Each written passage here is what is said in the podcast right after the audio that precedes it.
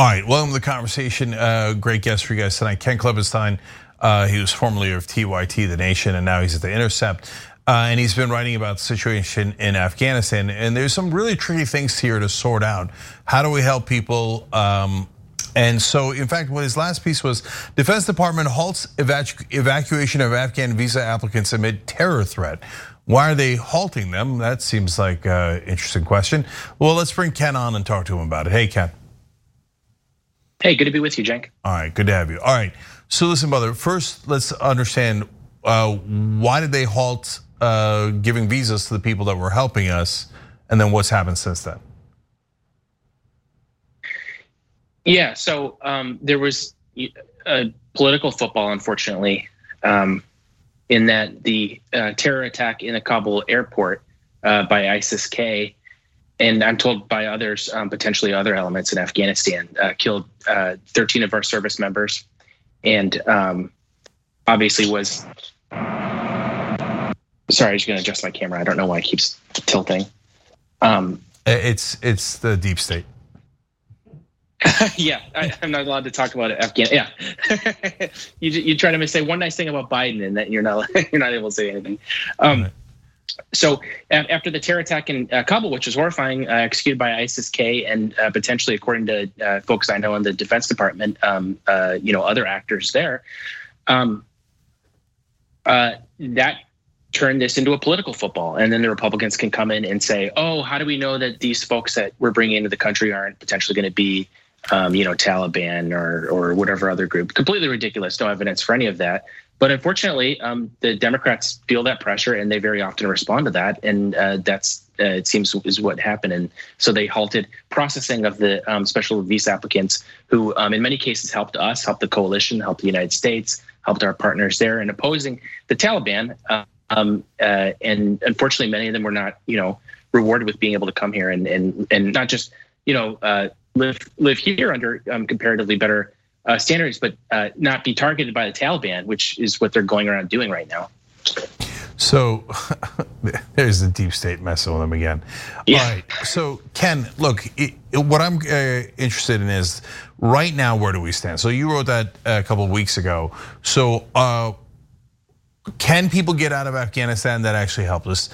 To what roughly, super roughly, what percentage is left behind? Did we get all the Americans out? And then or are they still at a point where they're like, well, you helped us, but on the other hand, Tucker Carlson's yelling at me that we're bringing Muslims into the country. So where do we stand uh, today? Yeah, unfortunately, I have sources that have described to me um, discussions in the White House among national security staff and politicals where they're kind of just cowering at the thought that, oh God, what is Breitbart going to do with this? What is Fox News going to do with this?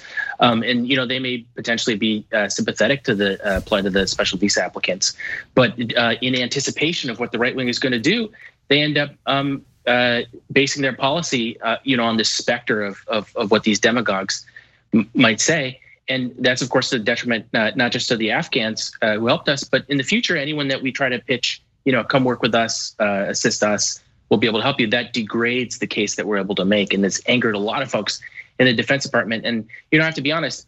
I, I think there's a very good case to make for that. You know, we shouldn't be in there indefinitely. Um, but but um, I, I, think there's a subordinate argument, which is um, you know how what is the manner in which we're going to withdraw? Does does it need to be like this? Yeah, well, so same people, same thing that people are saying, of course, about your camera. Does it really have to be like this? Um, but okay, uh, but uh, back to serious stuff.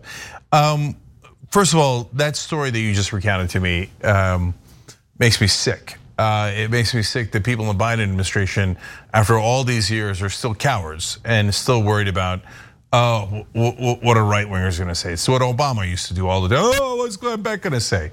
Um, I don't know. Why don't you man up and actually uh, do something and, and do it for the right reasons and let the chips fall where they may, especially when it involves people's lives uh, and stop cowering. Um, so that's my uh, opinion. Now, I'm sorry, I've probably said it in a controversial way. Oh my, oh, okay. Uh, anyways, so uh, now here's another catch 22. You wrote about this. We have the biometric data on the people who helped us because we needed that material. Otherwise, when you stop people, you don't know if they're the bad guys or the good guys. Oh, we have a database, and that tells you who the good guys are, so you don't have to keep hassling them. Makes sense until the Taliban get it.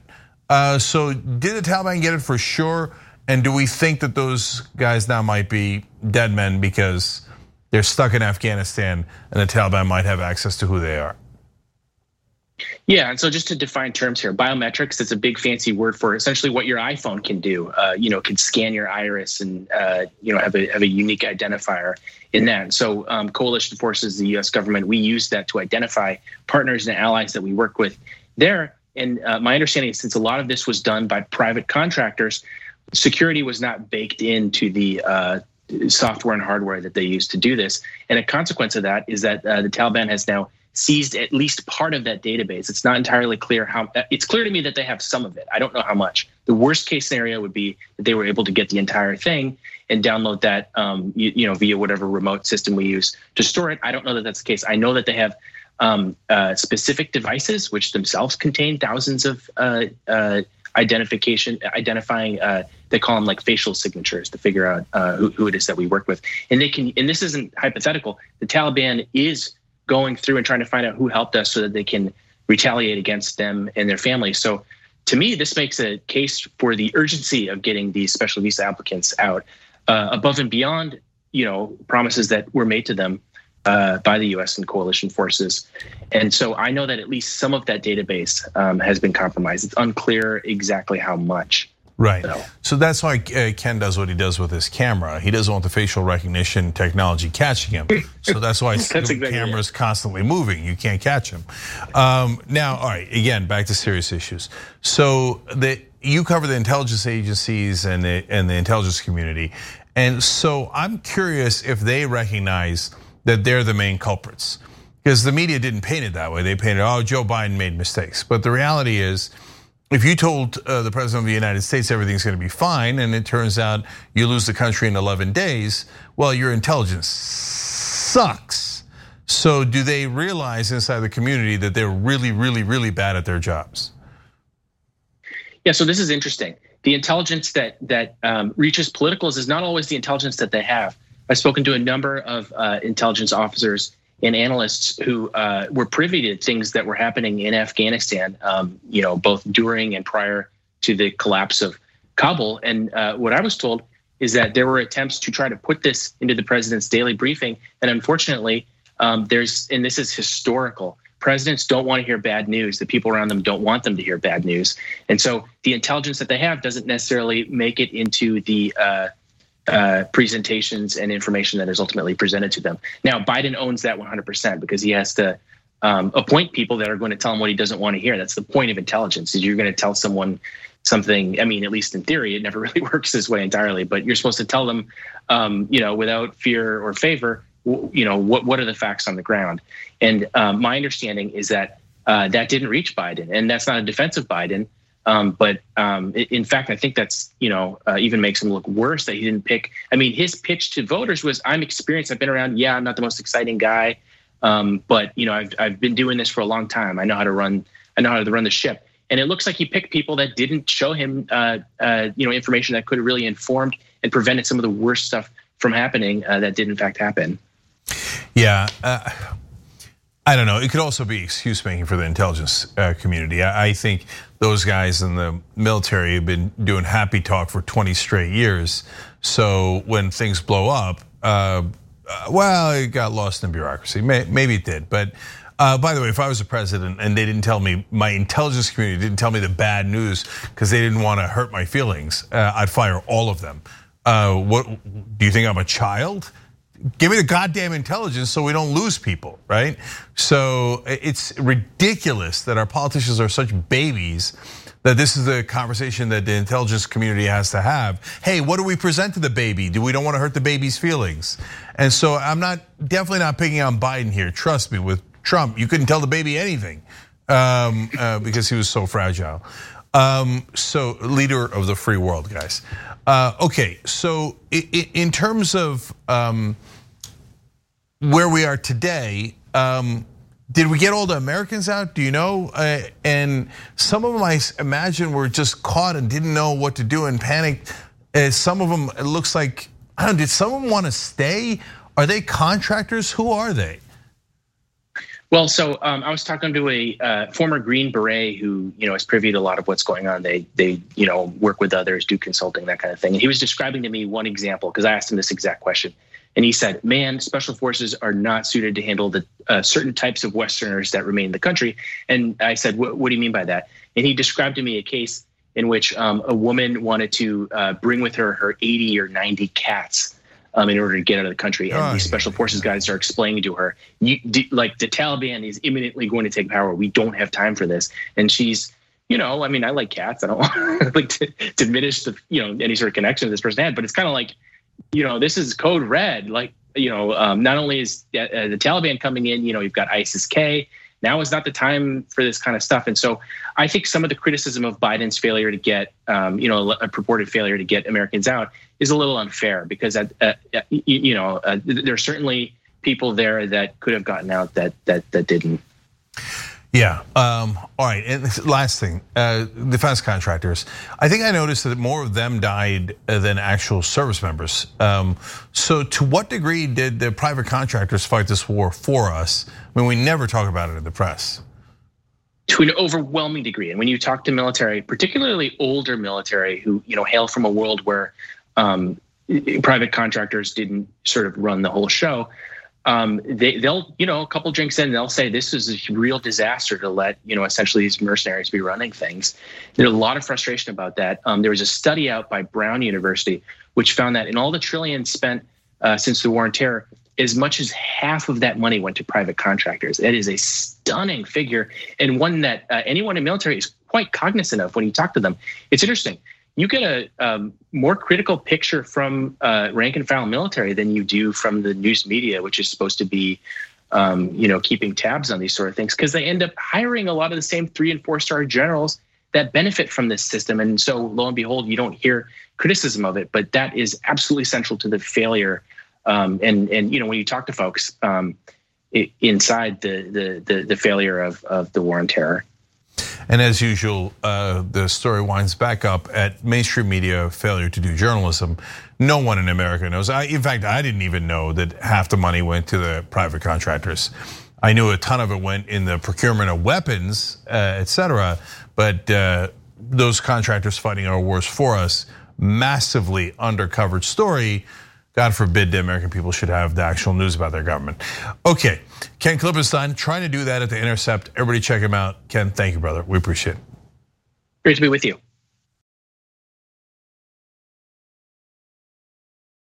All right, back on the conversation. So, how do we actually stop violence in the cities? Uh, well, uh, my next guest has an idea, and that idea seems to have worked a little bit. So, I really want to talk to him about it. His name is Kay Bain. He's the founder and executive director of Community Capacity Development. Uh, he's also um, commissioner on the New York City's mayoral racial justice committee, and he co-drafted a lot of the interesting initiatives that they're doing in New York. Kay, uh, welcome to the show, brother. Peace and blessing. Thanks for having me. Excited to be here. No, no problem. So uh, I want to start with Queensbridge. That's the largest housing project in the United States of America, and uh, you guys did a novel project there, and and no one uh, got shot in a full year, which was a really good, solid accomplishment. So let's start right there. What did you guys do, and and why do you think it worked? So I appreciate the question. Firstly, Queensbridge Houses is six blocks, 96 building.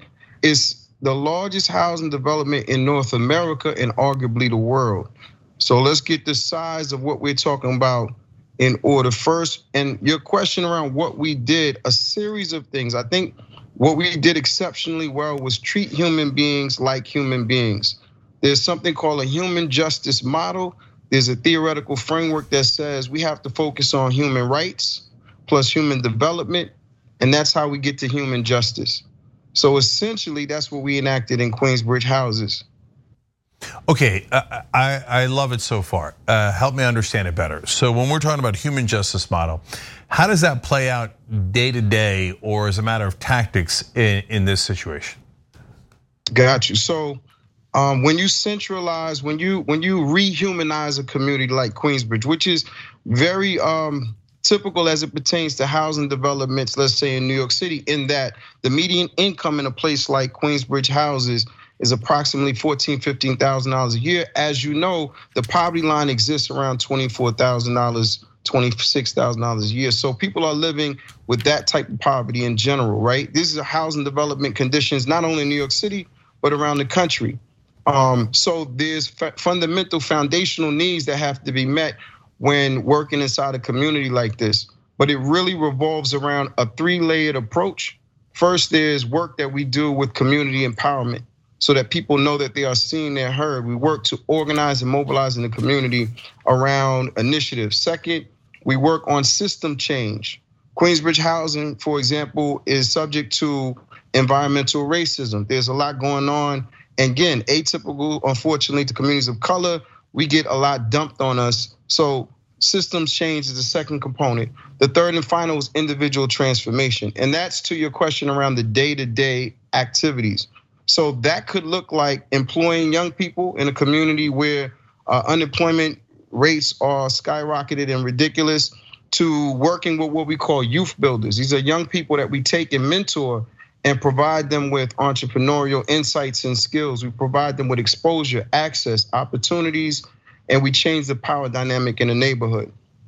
So I want to talk more about how it worked, uh, but in order to do that, we kind of have to go backwards, as you're suggesting here, and find out what wasn't working. So um, you're saying rehumanize them uh, because they were not treated that way for a long, long time.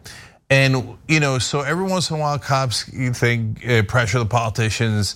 All right, let's go crack some skulls, do this the old-fashioned way, and that's what they understand, et cetera, right? When right. they do that, what goes wrong that causes more violence, not less violence?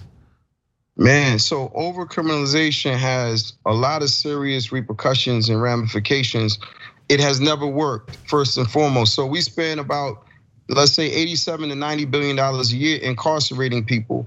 And prisons are the one space the one business i know of where you fail miserably and you expand your model more. Prison every year 30% of persons that are incarcerated become reincarcerated. Recidivism happens in every three years you get 60% imagine any other business in this country or in this world for that matter where you could have that type of failure and then the outcome be expansion of that model.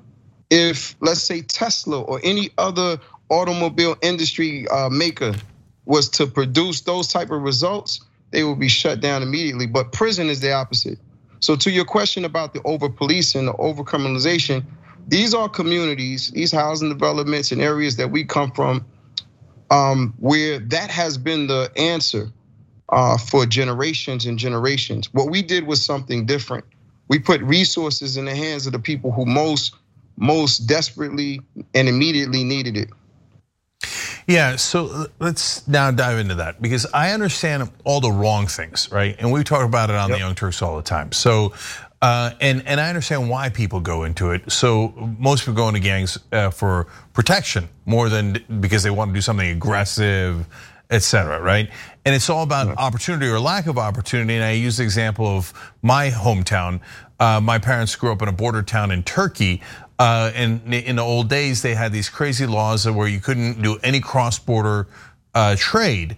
But so smugglers got really rich because everybody wanted to do cross-border trade.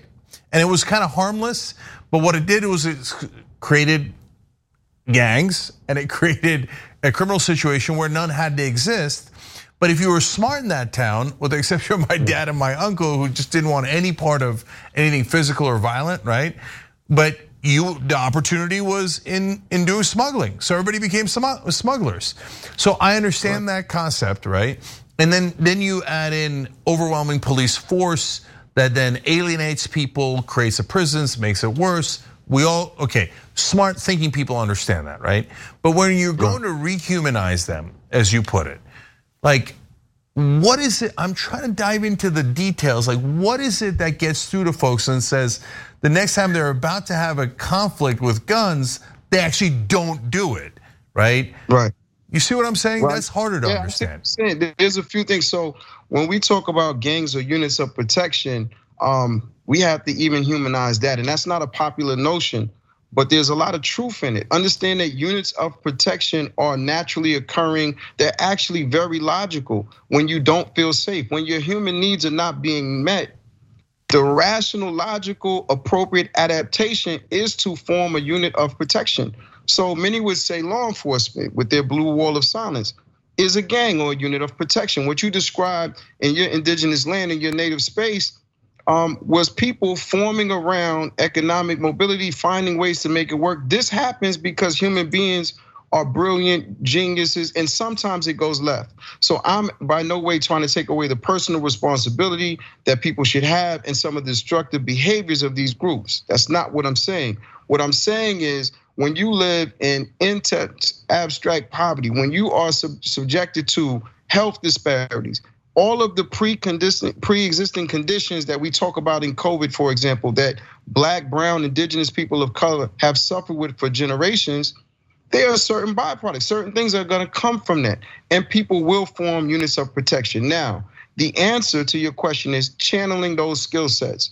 So I'm not removing myself. I come from the underground economy. I come from that background. I come from the streets. So what I understood was I had leadership ability, I had charisma, I had intelligence, but I didn't see a vehicle, a medium in which to place that where it could prosper and flourish. The examples weren't there. Many people in the communities that I come from, that my family comes from, live and exist in a four to six block radius. That's very limited. So you don't see a lot of success stories to emulate, to imitate, to move towards. And so what we did in our work and not only in Queensbridge houses, my organization, Community Capacity Development, is around the city of New York and working around the country because we think we've tapped into something that's really important here. When you treat people with dignity, when you give people um, avenues to aspire, when you provide people with an understanding of social capital, when you give people the tools for growth, it's amazing what happens. It's amazing where we go. And we surpassed 365 days in that housing development. We've gone a thousand days in Brooklyn in certain places where violence was the day to day norm. We've done this again, not only around the city of New York, but around the country. Yeah, no, it's an amazing story. I'm trying to understand the, the very core of it so we can repeat it. Uh, and stop doing stupid things and start doing smart things. And so the reason I tell the part of the reason I tell the smuggler story is because it's not like that town uh, had a, like a DNA of evil smugglers. And right. no, they live near the border, and that was an opportunity, right? That's right. And, and so you talk about the underground economy because that's the opportunity that's available there. So is it just opening up more opportunity? Is it when you treat people with dignity and respect? They respect themselves more and think maybe I'm worth something, maybe I don't want to throw it away, go to jail the rest of my life if I shoot someone, etc. Is that the core of it, you think? I say yes, yes, yes, and more. And identity definitely plays a role in it. Economics absolutely plays a role in it. But listen, when you start to address some of the post traumatic slave syndrome that happens to people of color, when you start to look at and deal with some of the deep intergenerational traumas, right? Then you get to the core. We have to look at the root causes. Why would someone, no one I know, and myself included, I was a teenager who carried a firearm when I walked around New York City. I didn't carry one, I carried two. But I didn't wake up in the morning and say, today's a great day to die. I woke up in the morning and said, I have to survive. So people are in survival mode, making survival choices. And then when you look at America, which really perpetuates and teaches and instills a culture of violence on so many levels, it becomes normalized. New York City is known for being a cold space on a lot of levels where people mind their business. That's the cultural norm in New York City. So when you get into this isolation mode, into this survival mode mentality, as we call it, you see certain behaviors again become normalized and we become desensitized to them. We attack that at its roots core, roots core. And what we do, we, we're the real models. We're the ones who, not the role models with the silver spoon, where everything was perfect for us growing up. We're people who have bumped our head, gone through some of these challenges, and are now here to be the examples or the real models for those coming up behind us. And credibility plays a major part in what we're talking about. Kay, everything you're saying is amazing, and I think it sounds exactly right. So I got to ask you one last question here. So um, if you were mayor, governor, president, what's the one thing you would do to make the uh, situation uh, better in those communities? So there's no one silver bullet to fix and remedy the situation because we didn't get into this predicament. Um, you know, it was a myriad, it was a it was a variety of things that have compiled on top of each other to create this confusion and this system that actually works for some but not for all. So I would say if if I had one of those esteemed positions, which I don't seek, I, I don't envy those persons in in politics. Um, I would say we need a holistic approach. We need a human justice approach that puts people at the center of the solution. And with humanity and reclaiming our humanity, you will see the difference that is necessary for us to succeed. Yep. Uh, I think that's exactly right. All right, Kay Bain uh, doing amazing work in New York. Everybody check out Community Capacity Development. We put up the the website there. We'll put it in the description box below. Check it out. Kay, thank you so much for joining us. Appreciate it. Thank you so much. Last thing, I want to invite you to come out, brother. I'd love to see you. We got a march coming up October 11th, the Human Justice March, all through the city. 100 organizations. Please come out with us. Well, I'd love to do it, and we've already had some impact in New York with helping uh, AOC and Jamal Bowman win. Uh, so we got a lot of folks in New York, uh, and so yes, I'd love to do it. You got a date one day. Love it. Hold you to it. All right, brother. All right. Peace.